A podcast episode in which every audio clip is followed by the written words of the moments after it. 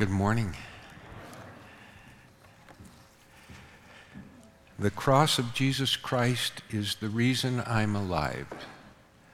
That is really true for me. I was singing that and it was pretty powerful emotionally to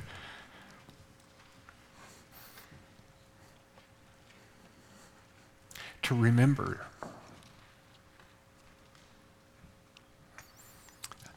because I, I believe I'm literally alive. I'm physically alive because of the cross of Jesus Christ. Those many years ago when Jesus got a hold of me and the power of the cross and the resurrection, the power of Jesus broke so much that had me bound in life. But it chokes me up still because his power remains, as even the song attests. It never loses its power. And I know it, the power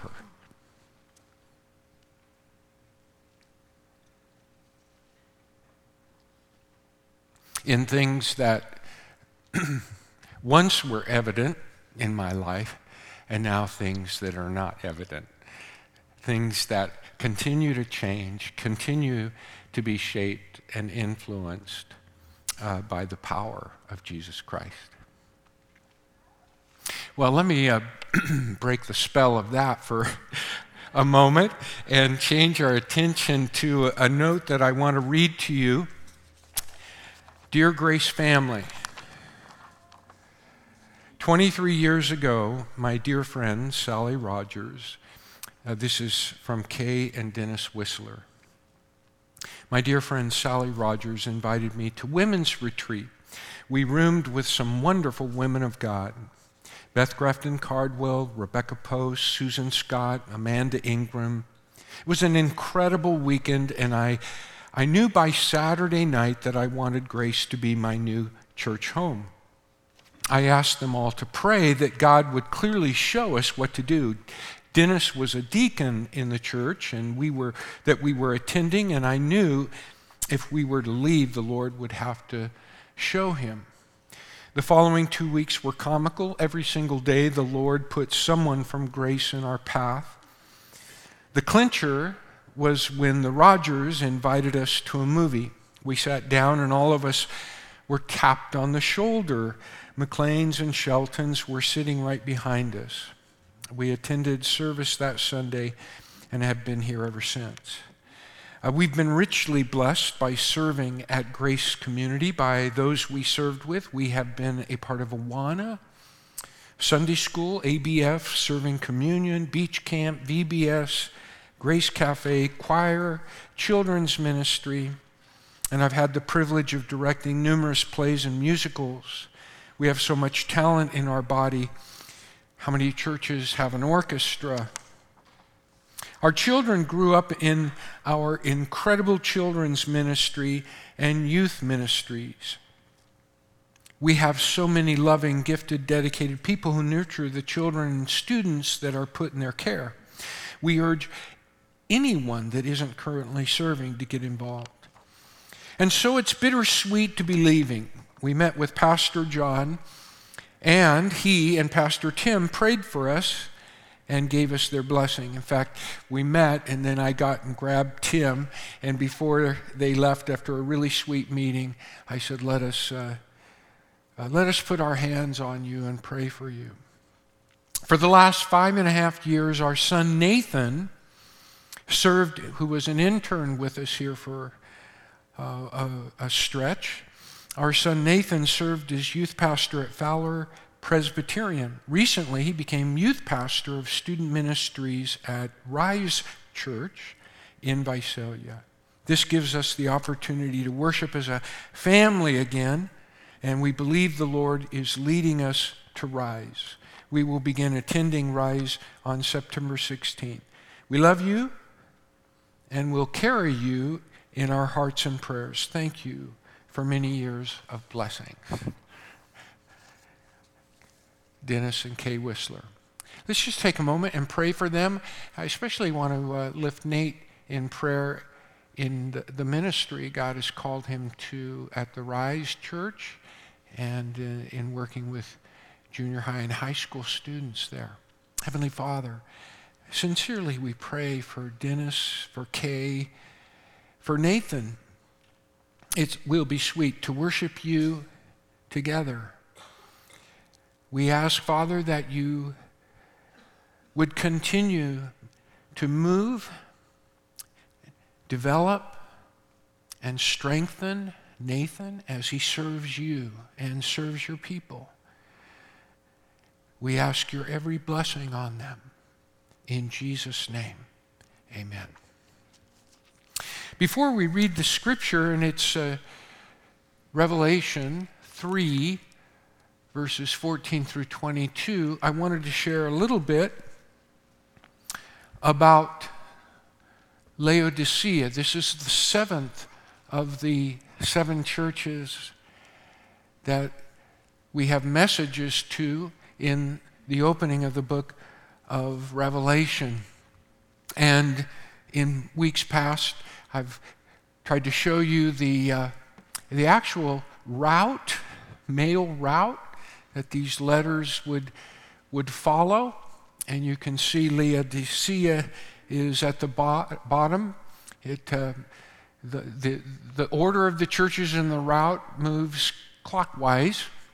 Here's another, look gives you a little bit more of a sense of the geographical topography. And this picture will not make any sense to you until I talk to you about it very quickly. This is from Hierapolis. By the way, in Paul's letter to Col- the Colossians, it, at Colossae, uh, which is in this same valley. In fact, Colossae is only 10 miles from Laodicea, and Hierapolis is only six miles from, Hi- from uh, Laodicea. This, these are the Travertine Springs just outside of Hierapolis. And the water in these pools that are heavily silted and uh, is 95 degrees. Now, I, I don't have pictures of the waters that flowed by Colossae, but they were very cold and fresh waters, whereas the waters outside of Hierapolis were very, very hot. Hot versus cold. This is Laodicea as we would see it today. It was the largest city in the entire what was called the Lycus Valley. And in the distance, you see that yellow circle? Those are those very hot springs that we were just looking at uh, that were a little closer. Here's another picture. In the foreground is part of the ruins of Laodicea, but you can see it almost looks like a bright cloud or snow on a mountaintop. But those are the springs. And so, what I want you to appreciate is as you hear here reference to hot versus cold versus lukewarm, well, that kind of reflects three cities in the area. Hierapolis is hot. Uh, I mean, its waters are very useful because hot waters are good for bathing, for health. In Colossae, cold, fresh, running water, also considered healthy, useful, thirst quenching after a hot journey or at the end of a hard work day. I want to show you one more thing. Laodicea didn't have its own water source, it didn't have a river, if you will, or hot springs running through it. And you can see the uh, relationship of the cities Hierapolis, which would be at the top of the slide, and then to your right would be Colossae, and right in the center, Laodicea. Keep your eye right on Laodicea. Keep it. This is a different map, but I wanted you to see something. Do you see the aqueduct that I've labeled there? This is an ancient map that actually cites the aqueduct that Laodicea constructed to a, to a well or a spring so that they could bring in water through a stone piped and terracotta piped aqueduct. Let me just keep your eye on that. You see where the Denizli is? That's where the spring that fed the, the waters to Laodicea. Let me go back again. See that? See where the aqueduct ends, right where the modern city is today. This is part of that aqueduct. This was part of the piping that brought water from what is the modern city or the area of Denizli to Laodicea. Here's some of the terracotta piping that brought the waters in. This was kind of an archaic filter. Uh, the large open hole was an X flow, and the other, which the, with the smaller holes, was to help kind of filter the water that was brought in. And here's uh, kind of an overlay or brief outline of, of the verses, and I think it's printed for you in your bulletin. But unlike some of the other churches, Laodicea, there is, there is no praise for Laodicea, but there is hope. And that's what we'll look at this morning. Can you imagine the Laodiceans taking up their letter now? They have all the letters of the six churches that precede them in the delivery. Each church received all seven letters. But now, Laodicea, the seventh in the route, receives its letter. And I'm sure we can only surmise, but it seems so plausible to me that they would read all the other letters until they got to theirs. And we'll be reading that in just a moment. What is also interesting is if we were to add up all of the uh, descriptions of Jesus at the beginning of each letter, the things that characterize or kind of single out special characteristics or attributes of Jesus, how they would um, kind of pile up. And now we come to the attributes in verse 14 I am the Amen. I am the Amen, the very true one. We, what, we utter the word Amen at the close of a prayer to say, truly. Not only does it represent assent or giving agreement, saying, I agree, but I endorse, I approve. Jesus is the amen of God. As Paul put it when in his letter to the Corinthians, 2 Corinthians 1:20, he said, God's promises are yes and amen. In the Gospel of John, Jesus often said, Amen, amen which is translated verily, verily, or truly, truly, or I solemnly tell you. A second thing that is brought up about Jesus is he's, the faithful and true witness. And the word true really contrasts um, genuine with counterfeit. And he is the beginning, the origin, and the archetype of creation.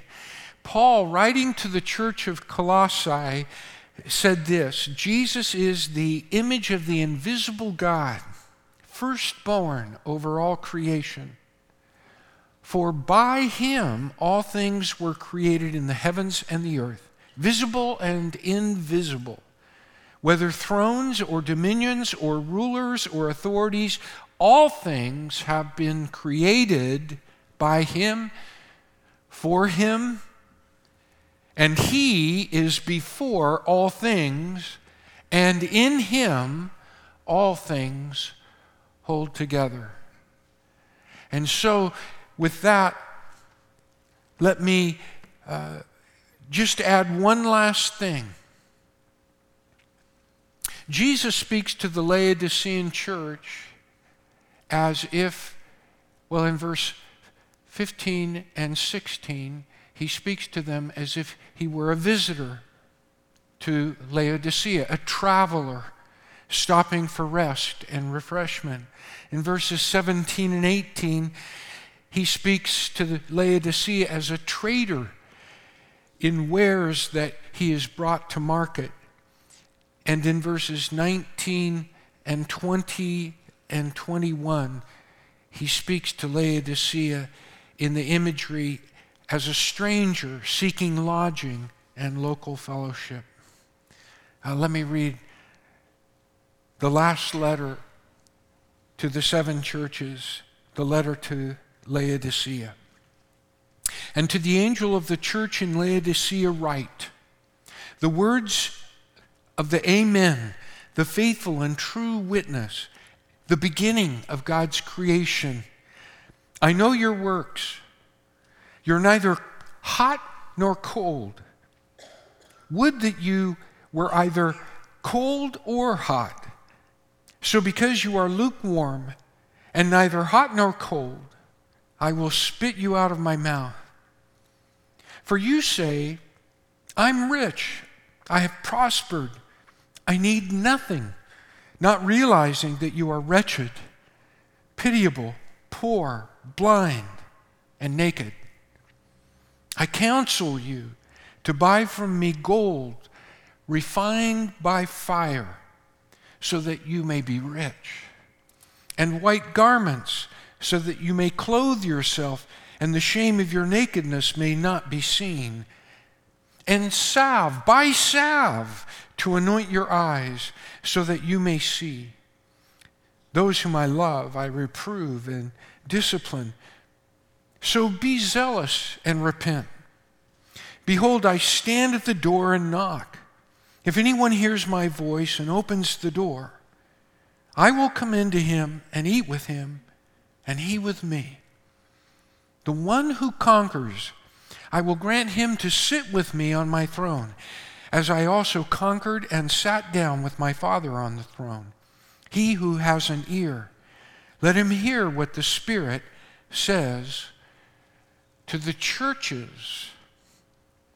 All seven letters had something that could be gained from the reading and beneficial to all of the seven churches.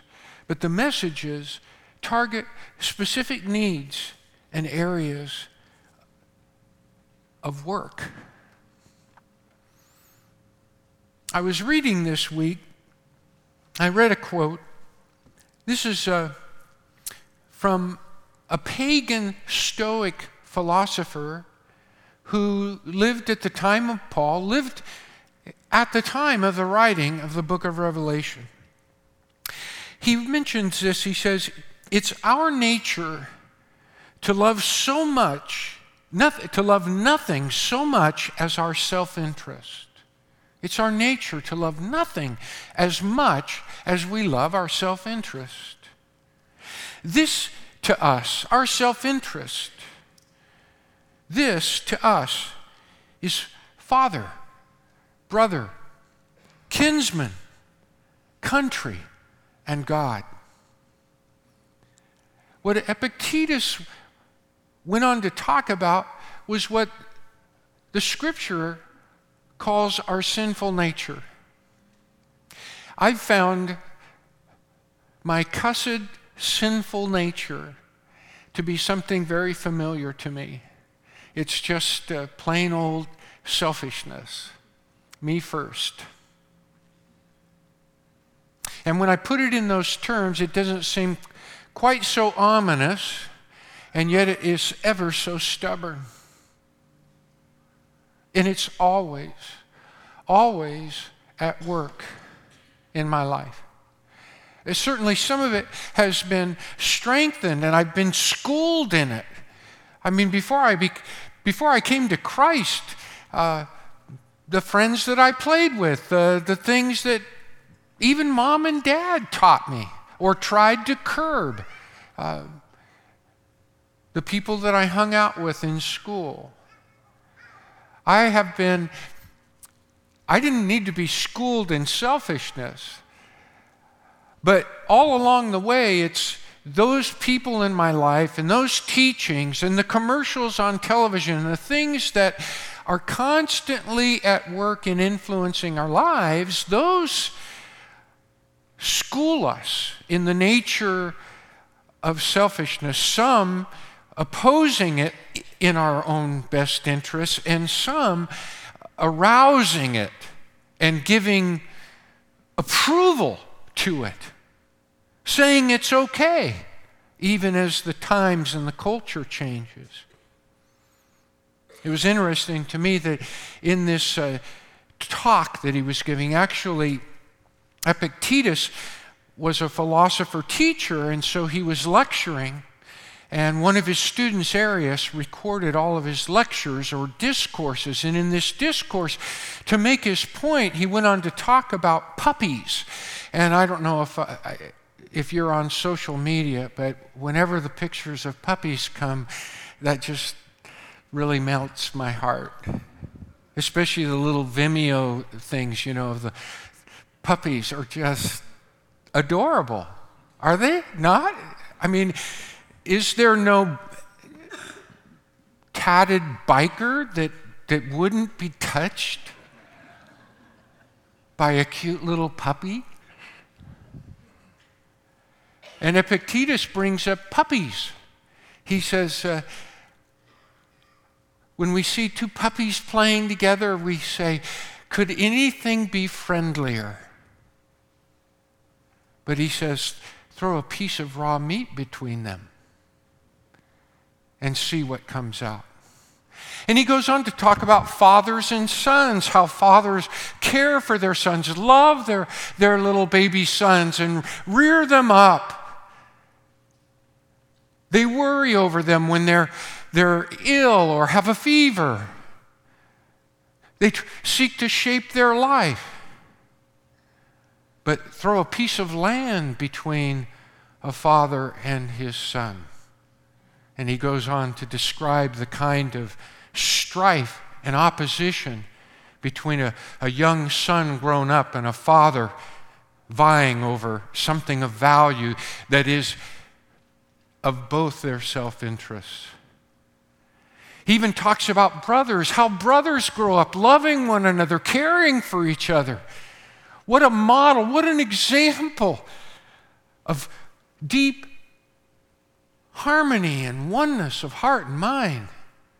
But he says, uh, Take two sons that are heirs to the throne and throw a crown between them, throw a kingdom in their midst, and see how they hate and find fault. It brings out, you see, the worst in our selfishness. Well, I bring this up because, um, and I've already confess to my selfish, please, I, I know this is a great shock to you. It's just unbelievable that to imagine that John could be selfish, have selfish thoughts, selfish impulses. But you know, Paul says that we all have them. And if you've never read the passages in his letters where he contrasts the flesh and the spirit, he uses the expression flesh to describe our innate self interest, our independence. That, that kind of stubbornness, go alone attitude. Oh, it manifests itself, you know, in a kaleidoscope of behavior. But that's the flesh. And that's a constant battle. And it is it's inflamed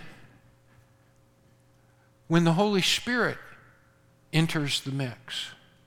Because now the Holy Spirit is battling with your nature and my nature, your selfishness, your ego my selfishness and my ego for control of your life.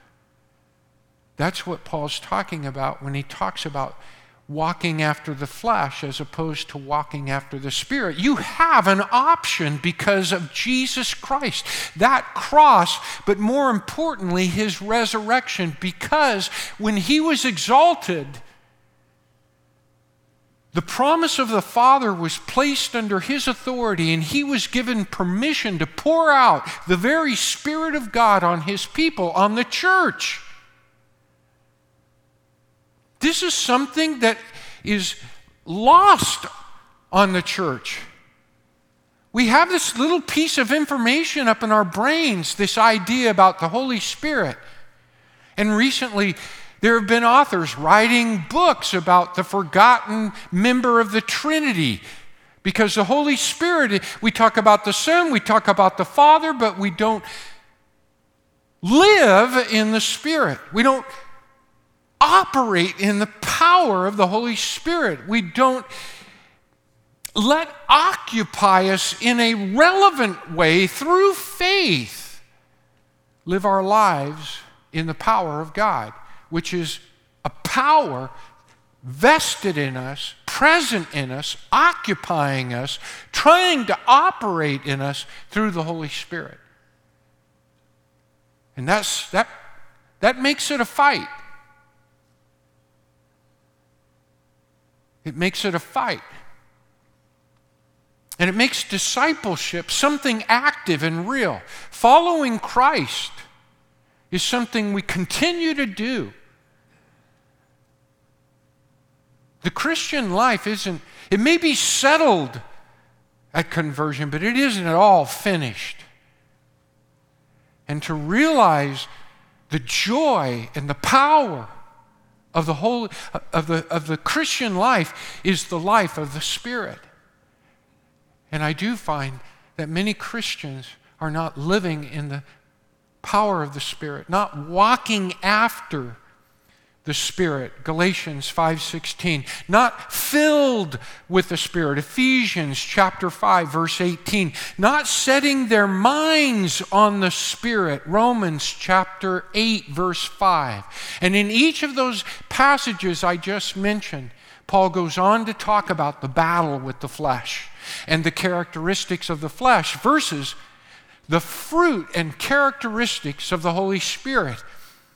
And if your life is characterized by those fleshly descriptions, as my life was, and is threatened every time I live in my selfishness, then fix your eyes and feast on the fruit of the Spirit. And that is what I want, and I know you want to characterize your lives. That brings up the painful talk. Maybe you just felt like I gave you the painful talk.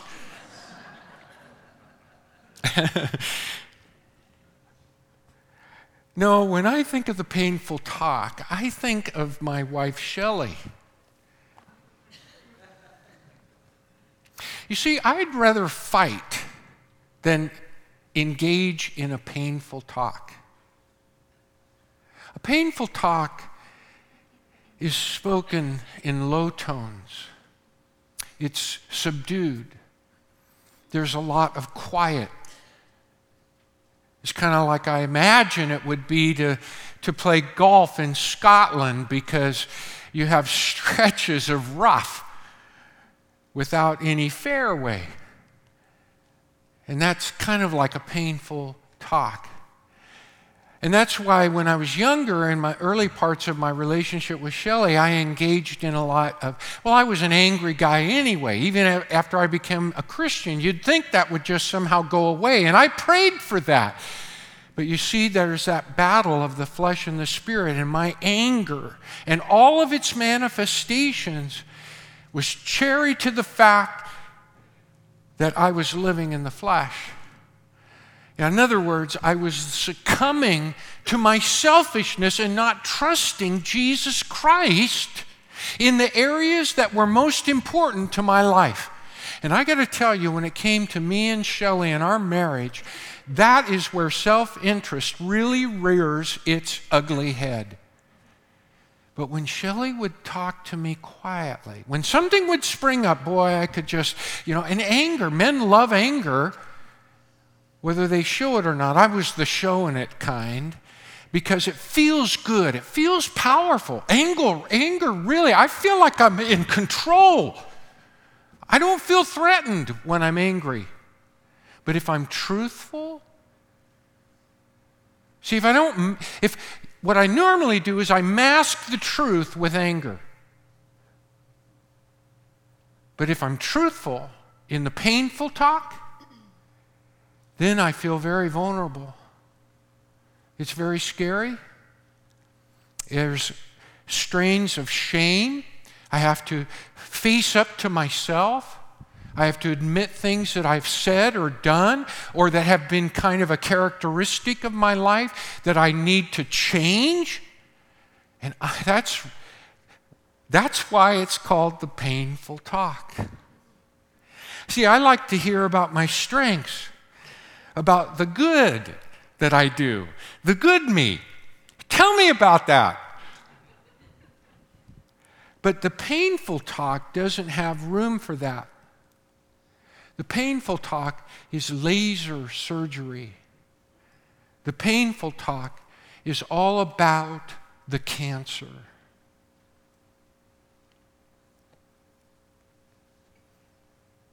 And that's what this is. It's the painful talk.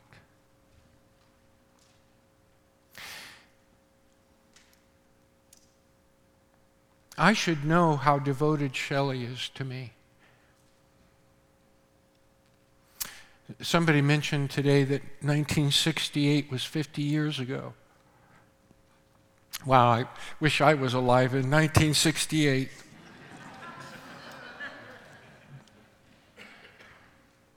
But as many years as Shelley and I have been married, you would think I would never be threatened by her Never think of her as my enemy. No one loves me more on earth than Shelley. No one is more committed to me. No, no one has ever put up with me like Shelley.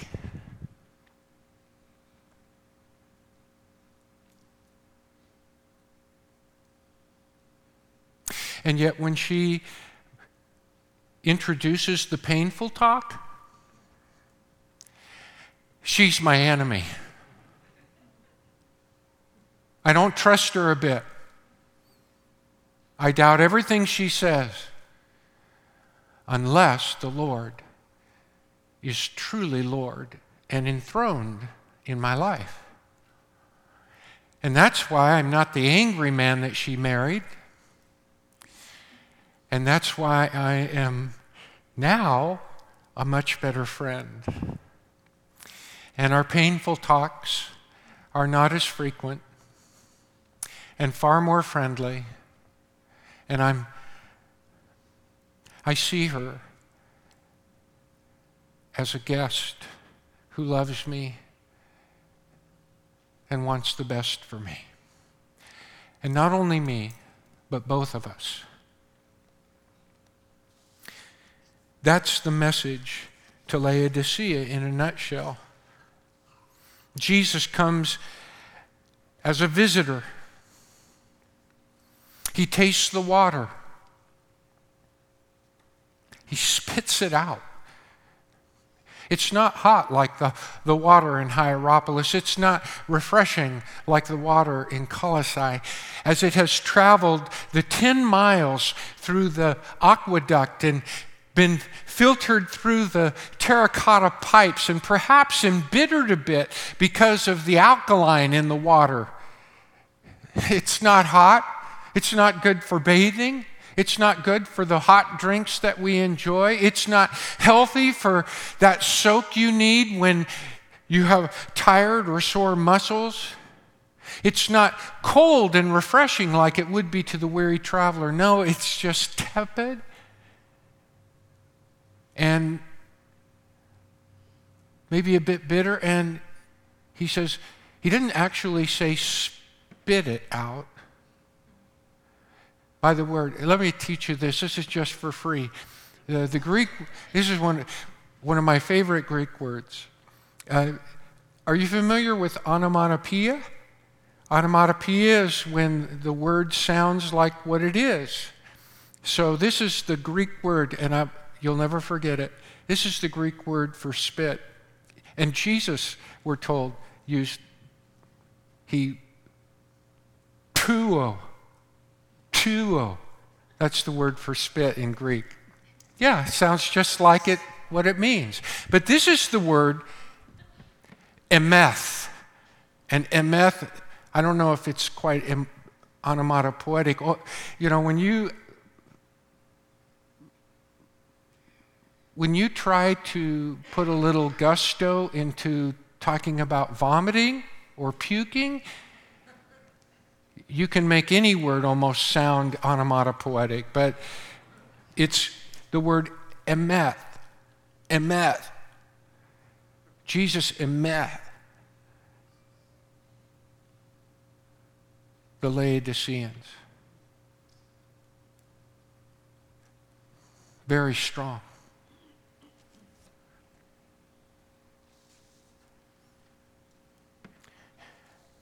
What he's saying is,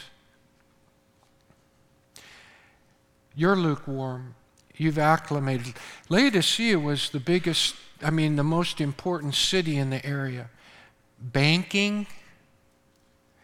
Do you know that at one time, their wealth and their banking business was so great that um, when Jerusalem, their monies would would flow from the Jews in the province of Asia, which is the eastern part of mo- modern Turkey today. But it was settled all by, by Greeks among the Lydians that were native there. And then more people came in. I mean, it's, it's rather European at the time of the writing of Revelation. And uh, Jews had migrated there, and they sent Cicero mentions this in his letter, uh, his uh, defense of Flaccus, pro, Flacco. He mentions that a hundred ton of gold went from the church, for the, from the, the Jewish people in Asia to Jerusalem, but it was intercepted. It was intercepted and 20 ton, over 20 ton, came through the bank of Laodicea alone. Over 20 ton of gold. That's wealth. In AD 60, that was when Nero was the emperor. Paul was writing his letters, probably in prison in Rome. During that time, there was a great earthquake in Laodicea. And in that area of Asia, we've seen it with the other churches, there was a lot of volcanic activity. And so the emperor in Rome would often give aid to the people. I mean, just like when we hear of an earthquake in Italy or in some other part of the world, uh, other nations gather wealth and aid and go to their help. But it's recorded in the annals of Tacitus that Laodicea refused any help from the emperor or the senate of Rome. They did it on their own. And buildings that still survive are etched, if you will, with stela and different inscriptions using the phrase uh, of our own resources or on our own. You see, Laodicea is fiercely independent, stubbornly so, just like we can be. They don't need any help. I mean, it even makes it into the annals of history. They're rich, they're prosperous, they have a special wool. They were very involved in linen and different kinds of trade. They had sheep that grew and, and pastured in the area that had a black, glossy coat. And so their, their wool products and linens, if you will, were a very special, had a very dark, kind of black sheen that was very prized. They had great wealth and gold. They had great clothes.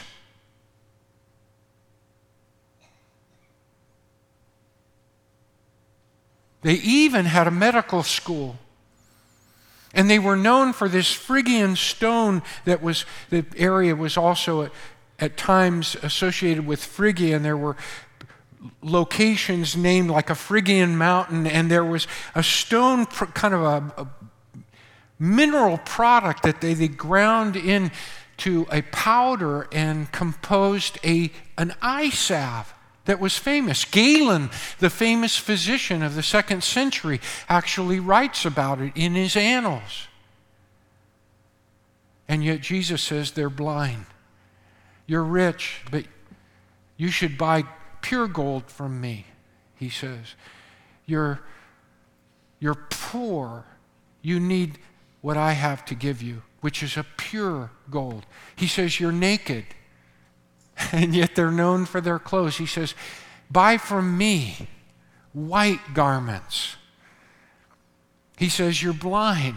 He says, Buy from me a salve that will anoint your eyes and open your life to what I can do for you.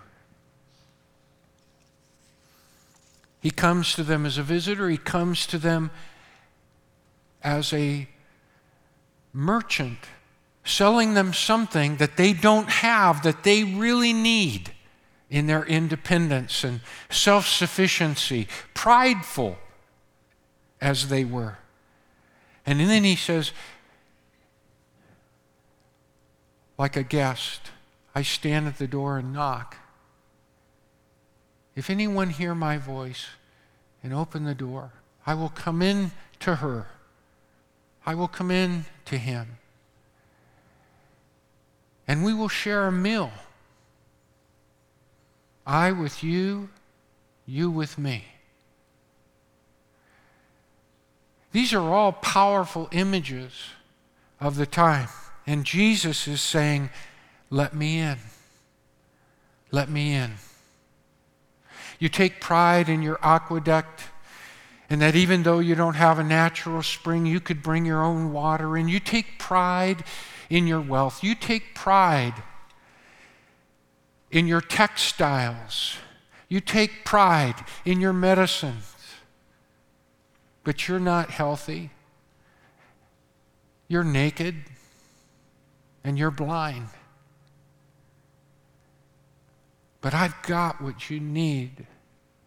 And I'm here offering it to you. Buy from me. And then as a guest. Powerfully in verse 19, he says,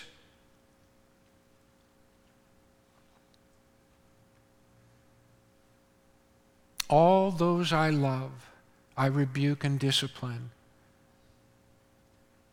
All those I love, I rebuke and discipline.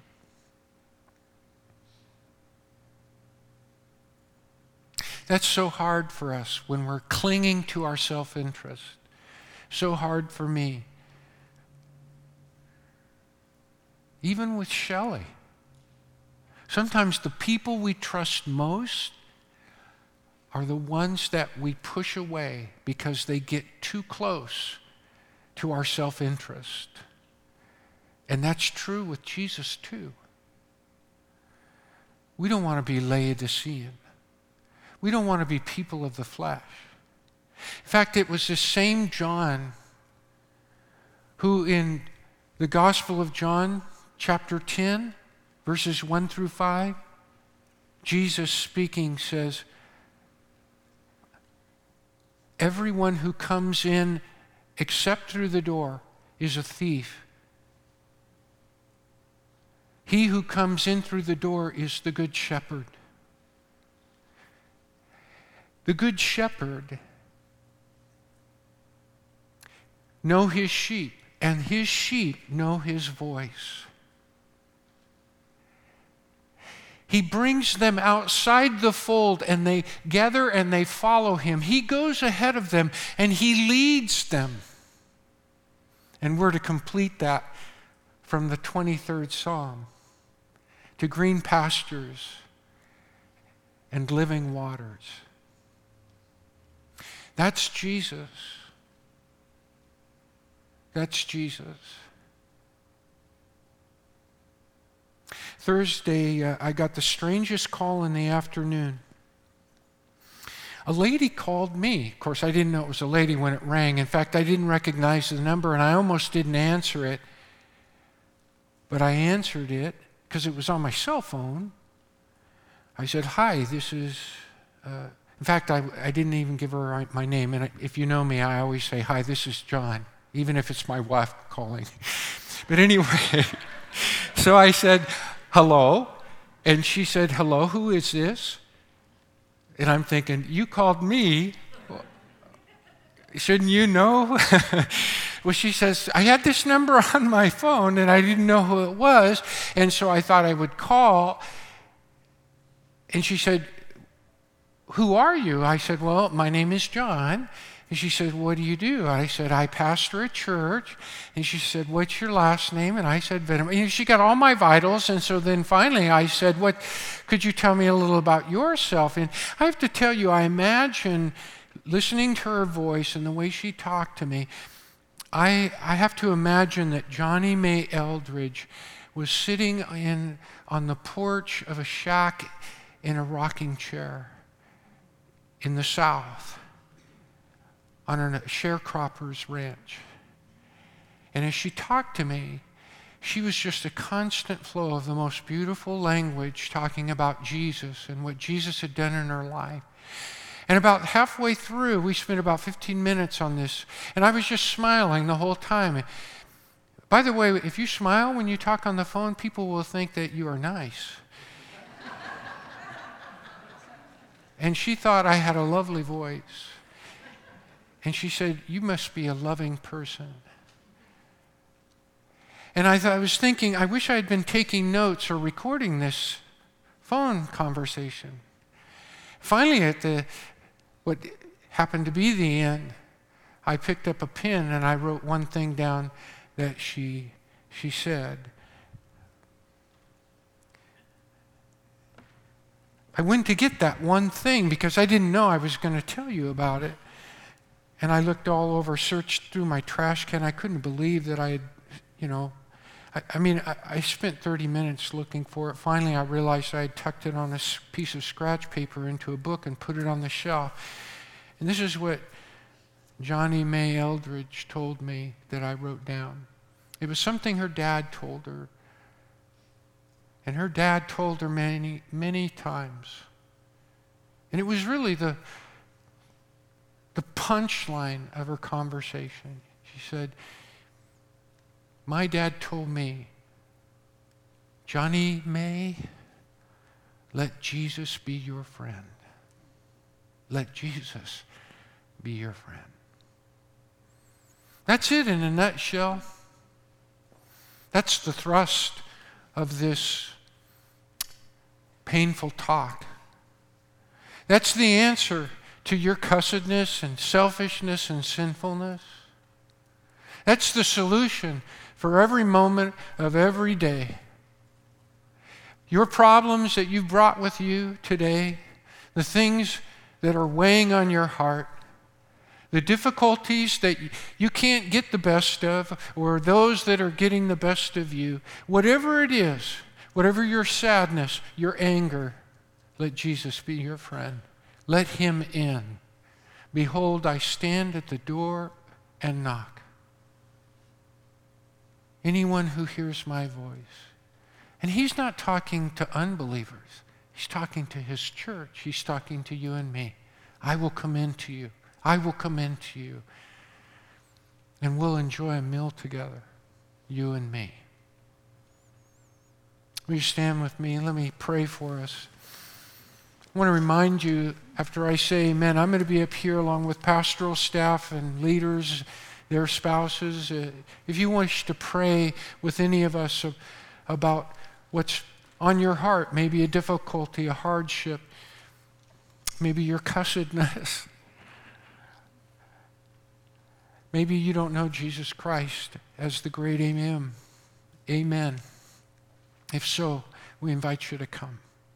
Heavenly Father, thank you for your word. Thank you for your love. Thank you for the tough talks that make us more like you.